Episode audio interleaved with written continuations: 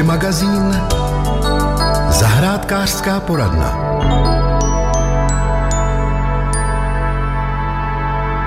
Na zahradách nám hodně práce usnadní zahradní pomocníci a právě o nich si budu dnes povídat s plzeňským zahradníkem Přemyslem Písařem a to přímo novoročně. Hezký podvečer.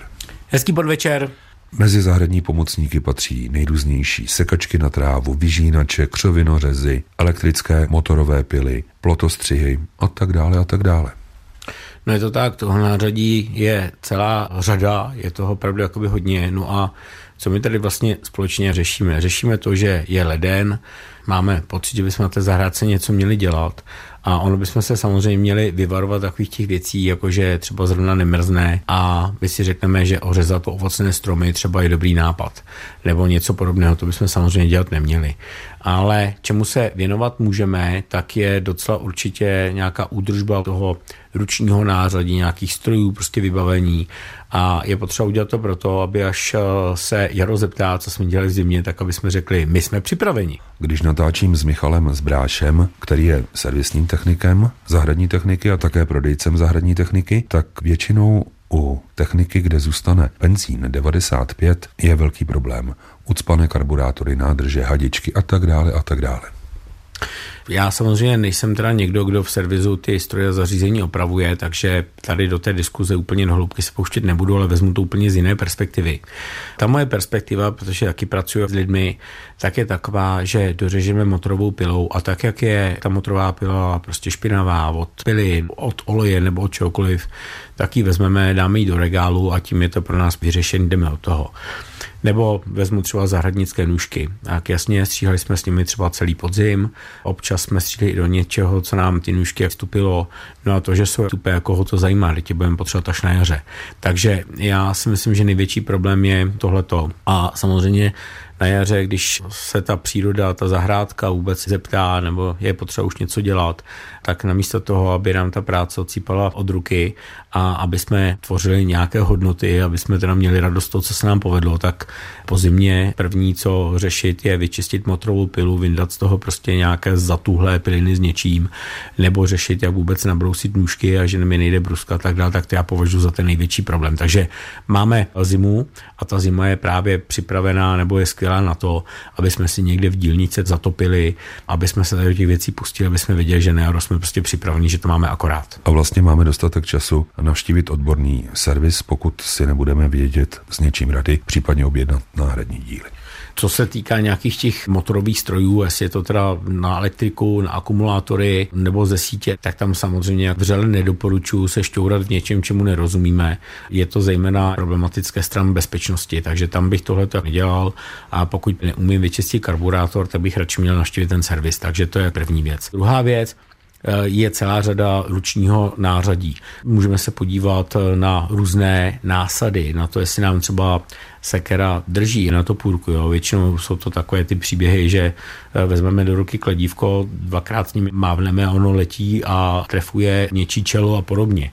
Je to o tom, že v pilkách bychom se měli podívat na to, jestli máme ty pily ostré, jestli tam třeba není potřeba vyměnit nějaký list, nebo jestli není potřeba dobrousit, nebo změnit šraňkování té pily, aby nám třeba dobře zezala eh, mokré dřevo.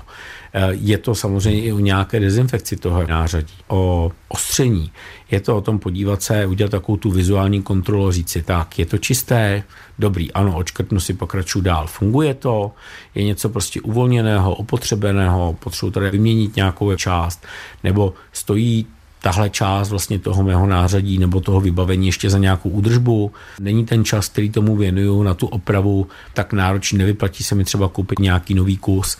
A já bych teda doporučil, v tom lednu je na to krásný čas, udějte si takovou revizi, nebo můžeme říkat třeba audit toho nářadí, podívejme se na to, sepište si, co je potřeba udělat, co potřeba udělat není. Sepište si, co na té zahradě potřebujete za to nářadí, co nepotřebujete a jestli máte vlastně jakoby dostatečné množství a v tom stavu, aby vám to fungovalo.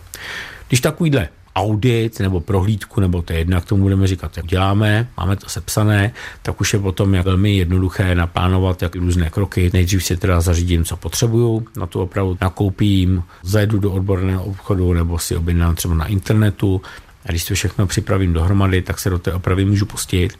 A když s tím takhle počítám, tak já dám jeden příklad. Jo? Hrábě určitě má každý na zahrádce hrábě. Většina hrábí má problém s tím, že na té násadě nedrží. Většinou je tam jenom nějaký hřebíček nebo něco takového, nějaký třeba hřebík lepenáč. Teď s tím jak chvíli hrabete, ona na to začne spadávat, nefunguje to. Když si tohle všechno připravíte, a budete se do té opravy pouštět, tak máte čas i zamyslet nad tím, jak to udělat tak, aby vám to fungovalo daleko delší dobu a třeba takový hřebík, klepenáč nebo papírák někdo říká, tak je snadné vyměnit za nějaký třeba kvalitnější vrut nebo nějaký jiný způsob uchycení, tak aby to nářadí prostě fungovalo, vy jste s tím neměli trápení. A kdo je připraven, ten vyhrává. Tím bychom se mohli rozloučit. No, za mě je to hlavně o tom, že v březnu, až to nářadí vezmu do ruky a budu něco dělat, tak to bude fungovat a budu z té práce mít úplně jako jinou radost, než když já si teďko vymyslím, budu brát motorovou pilu, na jaře budu chtít něco uříznout a po půl hodině pokusu o oživení pily zjistím, že je všechno špatně, že potřebuje do servisu, že mám tupý řetěz a já nevím, co ještě všechno, protože potom to samozřejmě nefunguje a jsme naštvaní. Tak ať z toho máme radost, ať to hezky funguje. Hobby magazín Chalupářské okénko Doma nebo na chalupě už to máme jednou dané. Topíme například kamínky na uhlí, anebo máme ještě krásnou kachlovou pec, anebo máme krbová kamna a ta šíří teplo také zajímavým způsobem. Na internetu jsem viděl spoustu návodů, jak zvýšit účinnost například kamen, ale i radiátorů u těch moderních plechových, tak se na spodek toho radiátoru přicvakne jakási lišta, v které jsou mezaxiální ventilátory, připojí se normálně do zásuvky a když ten radiátor má teplotu kolem 40-50 stupňů, to jde všechno nastavit, ty mezaxiální ventilátory se rozvrčí a teplo jde přes ten plechový radiátor nahoru a tudíž přitápí v místnosti.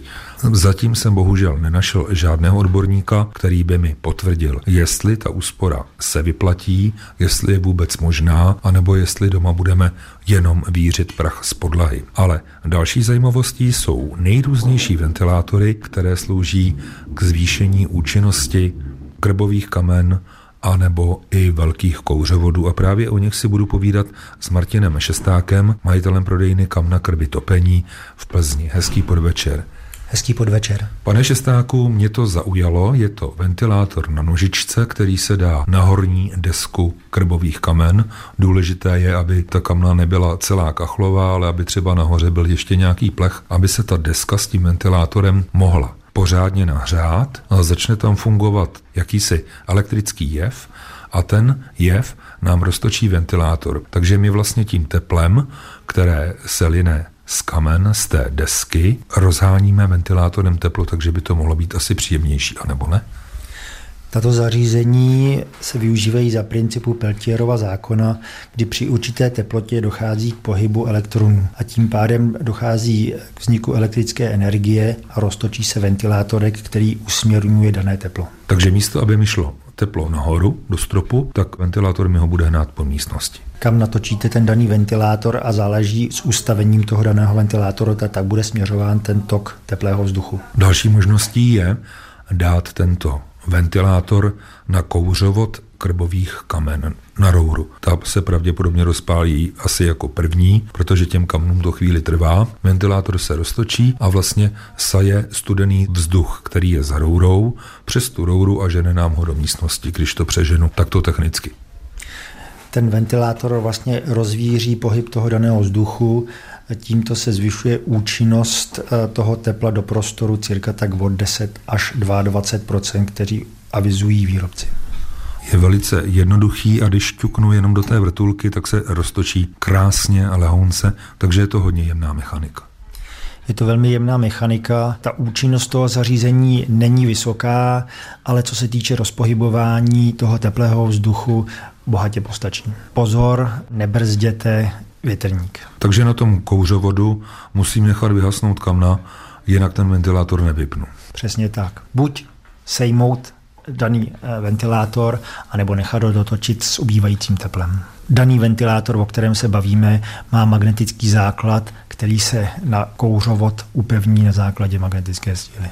Problém utopení je ten, že koupíme si chrbová kamna, ale nikdo nám už neřekne, jak v nich správně topit. Přijde koměník, řekne ano, komín vyhovuje, koupíme roury, připojíme ta chrbová kamna a pak buď do nich ládujeme, nebo v nich svítíme a teďka zjistíme, že buď to přetápíme, tu danou místnost, anebo že tam máme zim. Jak v tomto případě postupovat, aby to bylo vyvážené, aby jsme nevyhazovali peníze za něco, co potom je jenom ke zlosti. Ideální samozřejmě je poradit se u odborníků, ať u prodejců nebo přímo u výrobce, přečíst si návod a samozřejmě jít tou cestou pocitovou. Někde, kde si uvnitř nás ten oheň je zakotven po generace a oheň, který plápolá, dává daleko větší teplo než oheň, který se dusí. A jsou i takové firmy, že když bych si kupoval další krbová kamna, že přijdu do prodejny, vyberu si ta krbová kamna, řeknu chlapci, přijďte mi to nainstalovat a naučte mě s tím topit?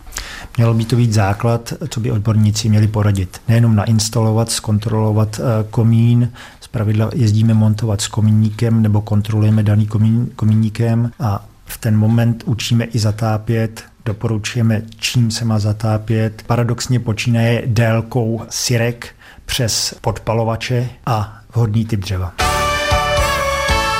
Hobby magazín Náš typ. A máme tady nový rok 2024 a spoustu zbytků v lednici. Jak u koho?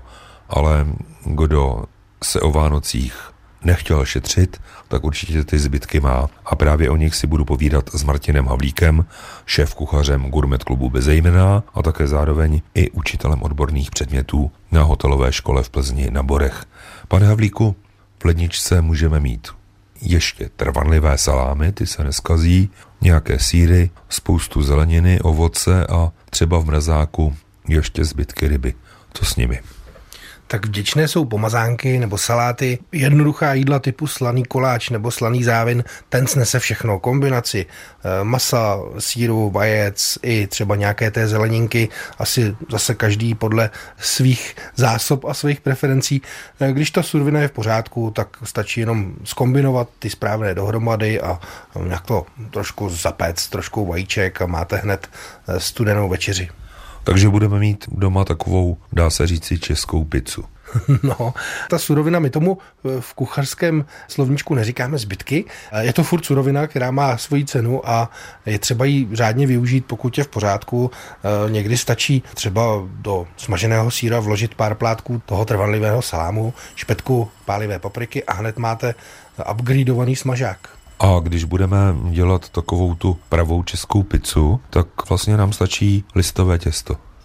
Listové těsto, hodně cibule, nějaký ten strouhaný sír nebo třeba zakysaná smetana s trochou vajec, aby vám to drželo pohromadě. No a pak ta surovina, co tomu dá jméno, dobré jsou na to třeba plísňové síry, ty přeci jenom při tom pečení zavoní a jsou i dostatečně tučné, takže snesou tu tepelnou úpravu. Ty bohužel u nás doma moc nevydrží, ale co vydrží, tak jsou ryby. Ryby zase můžete využít do nějakých pomazánek, stačí rozmačkat s trochou třeba tvarohu nebo žervé, trošku osolit, přidat hořčici a hned máte další jídlo s jinou strukturou, jinou chutí. A co ryby naložit? To už chce trošičku víc práce. Já třeba z těch odřezků melu takové rybí karbanátky ochucuju je úplně klasicky jako masový karbanátek, to znamená česnek, kmín, majoránku, sůl, pepř, trochu mleté papriky usmažím a nakládám do podobného láku jako utopence. To je hodně oblíbený. Ty jsem jednou měl u našeho mistra z Buku Jiřího Emila Silovského. Ten je dělal z cejnů a balil je do trojobalu. Mhm, je to nejlepší, klasicky jako řízek a ještě trošku vlažné rovnou do toho láku. To proložení se urychlí a nechat aspoň 3-4 dny, ale ideálně třeba týden. Ona ryba veme hodně soli, ale veme i hodně octa. Takže jak ten lák udělat? Půl na půl? My říkáme výrazně vychutit. Eh, já se přiznám, že začínám s nějakýma dvouma litrama octa na 3 litry vody a hodně sladím, hodně cukru, protože to mají lidi rádi, i když to neradi slyší. Ten cukr ale... rozkládá. Přesně tak. A ono to potom dokážete výrazně vychutit. Je to podobné, jako když se třeba dochucuje tlačenka nebo něco, co se vaří teple, ale bude se to jíst studené. Tím schlazením se část té chuti jakoby ztratí a je třeba to přechutit. Nikoliv přesolit, ale výrazně vychutit, vytáhnout všechny ty chutě vlastně víc, než jsme zvyklí na přímou konzumaci. A když budeme mít v ledničce nějaké odřezky vepřového masa, semlít na mlínku a fungovat stejně jako u těch rybích karbanátků? Určitě je to podobný, nevidím mezi tím velký rozdíl. A co se zeleninou? Tak zelenina by měla být na jídelníčku aspoň dvakrát denně. My Češi děláme trošku chybu, že pořád jako máme pocit, že máme jíst syrovou, ale teplně upravená je stravitelnější a živiny v ní dostupnější, takže zase orestovat na pánvi, udělat z toho polívku, omáčku na těstoviny, nebo nastrouhat, rozmixovat, udělat si pomazánku. Já třeba mám oblíbenou něco jako bývalé ďábelské tousty, ještě se dělají, že jo, takovou pomazánku na chleba, kdy v podstatě libovolnou zeleninu opečete, uvaříte, rozmixujete, dochutíte česnekem, citronovou šťávou, to je důležitá, pak je to v lednici a prostě vezmu si, máznu si takové pesto na chleba a mám lehkou svačinku. Co s tím udělá ten citron? On to trochu konzervuje a taky trochu to dochutí. Vlastně ta kyselinka to osvěží to jídlo. Hobby magazín Rybářské okénko. Sportovní rybáře tento rok čeká spousta změn. Jaké budou a kolik budou platit za svůj koníček, tak na to jsem se zašel zeptat Hinka Dorta, technika územního svazu Českého rybářského svazu v Plzni. Vítejte v našem vysílání v novém roce. Dobrý den. Začněme, pane Dorte, takovou tou milou zprávou a to množstvím ryb, které si můžeme z vodních toků odnést a co vše můžeme lovit. Takže rybáři si můžou z vodních toků odnést dohromady 7 kg ryb. To určuje zákon o rybářství a prováděcí vyhláška a v těch sedmi kilech ryb smí být nejvýše dva kusy kapra, štiky, sumce, bolena a nově do těchto ryb přibyl ještě amur bílý. A co další ryby, které nejsou ušlechtilé? Tak těch si může rybář ponechat 7 kilo. Od letošního roku se podle nové vyhlášky do těchto druhů ryb, do těch 7 kilo nezapočítávají ryby na unijním seznamu sumečkovité ryby a karastříbřitý. Ale to jsou malé rybky. To jsou menší ryby, takže to asi rybáře tolik neovlivní tady to. Už v loňském roce jste naznačil, že nebudeme moci na západočeskou rybářskou povolenku jezdit na Orlík. Platí to? Ano, od letošního roku ten, kdo bude chtít chytat na Orlíku, tak musí vlastně celosvazovou povolenku, takže s územní povolenkou už se od letošního roku na Orlíku a i na ostatních revírech hrady chytat nesmí. Jedná se ještě o údolní nádrž Trnávku a vodní kanál Račice. A jde to nějak zařídit, že když tam pojedu na dovolenou, že bych si tu povolenku koupil jenom na 14 dnů, abych ušetřil? E, na 14 dní to nejde, jsou tam nějaké krátkodobé povolenky, ale podle mých informací pouze na 3 nebo 10 dní. A možná výjdou dráž, než když si koupím celosvazovou. Ta celosvazová povolenka je pro rybáře výhodnější. Pojďme tady k tomu, kolik budou rybáři a za svůj koníček platit, tedy za povolenku. Začněme vodami pstruhovými. Takže na pstruhových revírech stojí územní povolenka 1800 korun. A když budu chtít lovit kratší dobu třeba o dovolené? Když budete chtít lovit kratší dobu, tak si můžete koupit hostovací povolenku. My prodáváme na západočeský územní kraj desetidenní povolenky, které stojí tisíc korun pstruhové i mimo pstruhové. A co revíry s mimo pstruhovou vodou? U územních povolenek je cena stejná. Co se týká celosvazových povolenek, tak tam je trochu rozdíl. Mimo pstruhová stojí 3150 korun a pstruhová je o dvě stovky dražší. A kolik zaplatí dítě školou povinné? Děti do 15 let, když je to úplně nové dítě, tak pro ty máme stále akci první povolenka zdarma, takže když je to jeho první povolenka, tak mu tu povolenku dáváme zadarmo a v případě, že už je to další povolenka, tak ta územní stojí 400 korun. A když budu nečlen územního svazu, západočeského rybářského svazu, mohu tady také chytat, když jsem pojedu na dovolenou na mimo pstruhových vodách? Ano, samozřejmě i nečlenové můžou u nás chytat. Povolenky pro nečleny teda jsou dražší, jsou taky na 10 dní a mimo pstruhová stojí 2500 korun a pstruhová stojí 3000 korun. Takže je to spíš jakoby pro ty cizince. Ten, kdo chce chytat ryby častěji, tak se mu samozřejmě vyplatí, když se stane členem a koupí si členskou povolenku. Takže to jsou peníze na povolenky a ještě budeme muset zaplatit za členství v nějaké místní organizaci Českého rybářského svazu. To bude kolik? Ano, tohle byly všechno ceny povolenky a k té povolence ještě rybář musí zaplatit členství, které pro dospělého člena vychází na 700 korun a musí ještě zaplatit brigádnickou povinnost, což je vlastně taky 700 korun a my to nazýváme fond společného hospodaření. Takže jsme na krásných třech tisících dvoustech korunách. Počítám je dobře. Ano. Co vás k tomu vedlo, k tomu zdražování?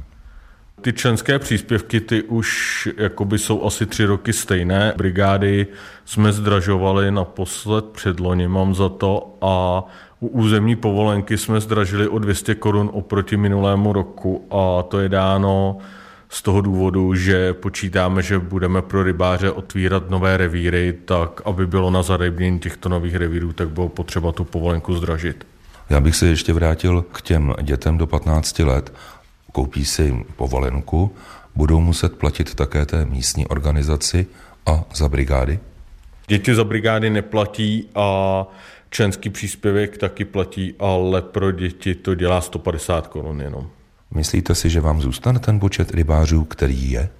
My jsme teď měli většinu let nárůst členské základny. Minulý rok teda nám členové trochu ubyli, ale samozřejmě, jak byly ty koronavirová opatření a nemohlo se nikam jezdit a rybařina nebyla nějak omezená, tak jsme měli nárůst členské základny, takže lze očekávat, že ten nárůst těch členů nebude do nekonečna, takže je možné, že ta členská základna teď naopak zase půjde dolů. Kolik rybářů v západních Čechách sportovně rybaří? Západočeský územní svaz má něco přes 30 tisíc členů. Hobby magazín, ptáte se, odpovídáme. Vaše dotazy v koši nekončí a proto napravím rest z roku loňského. Odpovídat na ně bude plzeňský zahradník Přemysl Písař. Dobrý den, tady Josef a chtěl bych se dozvědět něco o pěstování zázvoru. Myslím v domácích podmínkách, to znamená někde za oknem v místnosti v květináči. Děkuji za odpověď.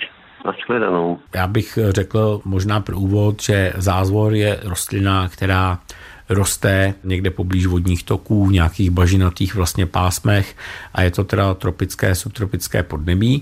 Je to teda bahenní rostlina, dalo by se říct. U nás ten zázvor kupujeme už jako vlastně vypěstovaný kořen, který je omitý a my si ho teda nastroháme, něco s ním provedeme a pokud ten zázvor u nás chceme pěstovat, je potřeba tomu vytvořit takové podmínky, které ten zázvor teda má rád. Potřebuje humozní výživnou půdu s přídavkem písku, potřebuje teda dostatek vláhy, to znamená, když ta rostlina čas od času bude až ve vodě stát, nebo bude v takovém jako lehkém bahínku, tak čas od času jí to určitě jak bude svědčit. Co se toho pěstování u nás doma týká, tak eh, já s tím nemám osobně moc dobré zkušenosti, protože je to rostlina, která v zimě vyžaduje obrovské množství slunečního záření. Představa, že budu mít nějaký květináč, ve kterém teda budu udržovat vyšší hladinu spodní vody, a budu v tom mít zázvor, který je celkem vzrůstný. To není ukytička, která bude 20 cm, to je prostě velká rostlina, která klidně bude mít metr, metr a půl. Tak si představte, jak to máte někde na okně, jak to otáčíte, aby ta rostlinka měla dostat jako nějakého světla. A teď se o ní staráte a někdy zhruba po roce nebo po dvou, tak tu rostlinu z toho květináče vyndáte a nějakou tu část toho kořene si vlastně odloupnete nebo odříznete, abyste tu rostlinu mohli eh, zase pěstovat dál tak si myslím, že to v našich podmínkách příliš fungovat nebude. A bude to problém zejména proto, že přes zimu máme málo světla. Takže zkusit to můžete. Zázvor je hezká rostlina, některé zázvory i zajímavě kvetou, Nicméně myslím si, že pěstovat zázvor pro to, abych měl teda čerstvý zázvor, který si může dát třeba do čaje, tak tam doporučuji ten zázvor zajít koupit do krámu, protože skutečně narazíte na ten problém a ten problém je vlastně to světlo a teplo přes tu zimu. Prosím vás, chtěla bych se zeptat, meruňky zralé mají pecku zlomenou příčně. Co to způsobuje?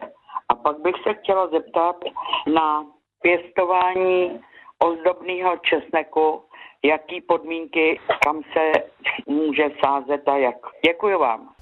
Takže paní posluchačko, tady je to celkem jednoduché. Za prvé, některé odrůdy jsou k tomu praskání pecky náchylnější než jiné, to znamená, je možné, že máte odrůdu, která je k tomu náchylnější a pokud vás to tedy jakoby trápí, tak bych doporučoval výběr odrůdy, která tady s tím problém nemá nebo je oproti tomu odolnější. To je jedna věc. Druhá věc, pokud eh, ta pecka praská, tak eh, když to řeknu velmi jednoduše a laicky, tak je to proto, že je tam velké kolísání vlastně vláhy při vývoji toho plodu. Pokud eh, ta rostlina má málo vody a nasadí stavbu nebo konstrukci té pecky a pak se třeba v období toho zrání nebo výrazného růstu toho plodu třeba hodně rozprší, je tam prostě vlhko, tak může dojít k tomu, že růst té dužniny a ta vlastně spotřeba té vody vytváří velmi silný tlak eh, na tu pecku a ta potom v závislosti na tom může různě prasknout nebo se poškodit. To zná eh, velmi jednoduše se tomu dá bránit tím, že pod těmi stromy za jednak budete mít buď zamoučováno nebo budete mít okopáno. Pokud se ty plody vyvíjí, je někdy po odkvětu, je vidět, že ten plod už začíná růst a víme, že ten plod bude třeba růst a zrát ještě další 2-3 měsíce. A vidíme, že třeba na začátku je velké sucho a potom v závěru hodně prší, tak eh, je tam jasný nedostatek vody vlastně v nějaké té části vývojové fáze toho plodu a tam je dobré teda ten strom třeba dozalívat, aby ta voda, kterou ten strom má pro vývoj a pro růst těch plodů k dispozici, aby byla ta zásoba vody plus minus vyrovnaná. A pak tenhle ten problém můžete výrazným způsobem omezit. Druhý dotaz se týkal pěstování ozdobného česneku. Co to je ozdobný česnek? Ozdobný nebo okrasný česnek jsou vlastně druhy česneku, které můžou mít různě vysoké květy. Některé ty česneky vytváří vlastně květy vysoké klidně metr a půl nebo víc a mají hodně. A jsou to obrovské krásné květy.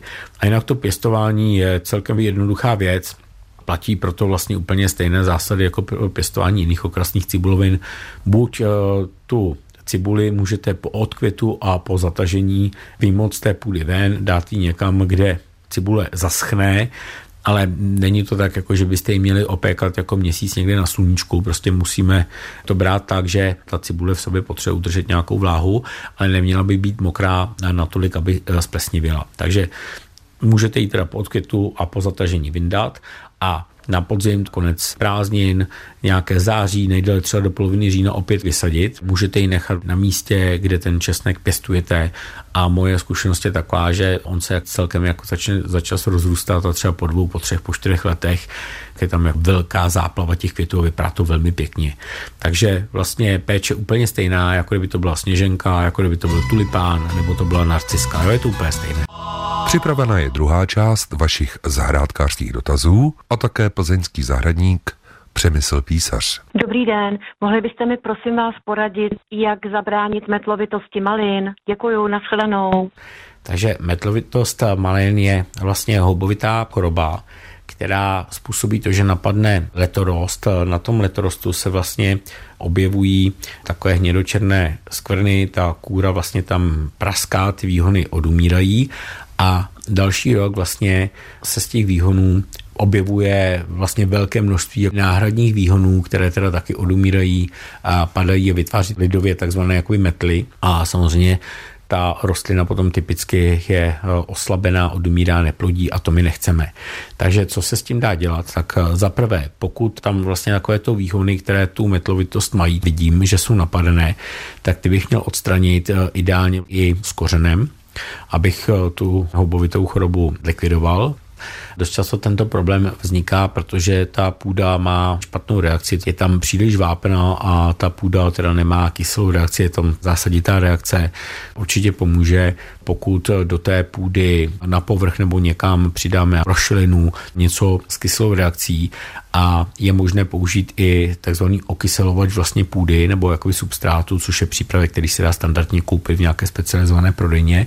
Není to nic složitého a v neposlední řadě tak je potom vhodné provádět preventivní postřik nějakým fungicidem, použít nějaké systémové řešení, anebo třeba biologické řešení na bázi nějaké chytré houby, která ten malník obsadí a když tam potom přijde ta špatná houba, která způsobuje tu metlovitost, tak ta hodná houba to by zlikviduje, když to hodně zjednoduším.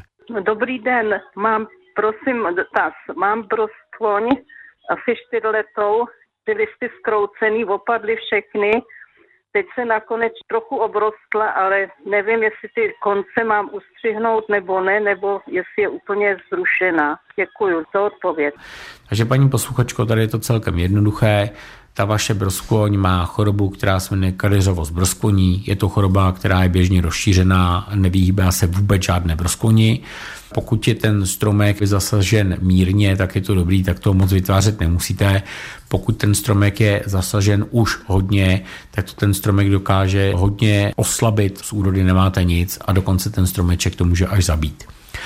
To je ta choroba, tak se proti ní vlastně postupuje dvěmi základními způsoby. První je ten, že se brzkovně snažím vybrat stanoviště takové, aby tam svítil sluníčko, aby tam profukoval nějaký prostě větřík, aby tam ta choroba neměla šanci se příliš rozvíjet a při řezu té broskoně tak eh, řežu na dutou kotlovitou korunu, aby to sluníčko mohlo i dovnitř té koruny, to znamená nemám terminál. A druhá vlastně možnost té ochrany tak je taková, že proti této chorobě se praktikuje postřik proti kadeřovosti broskoní a pro zajímavost ten, ten postřik se aplikuje sedmkrát a poprvé se začíná již v listopadu.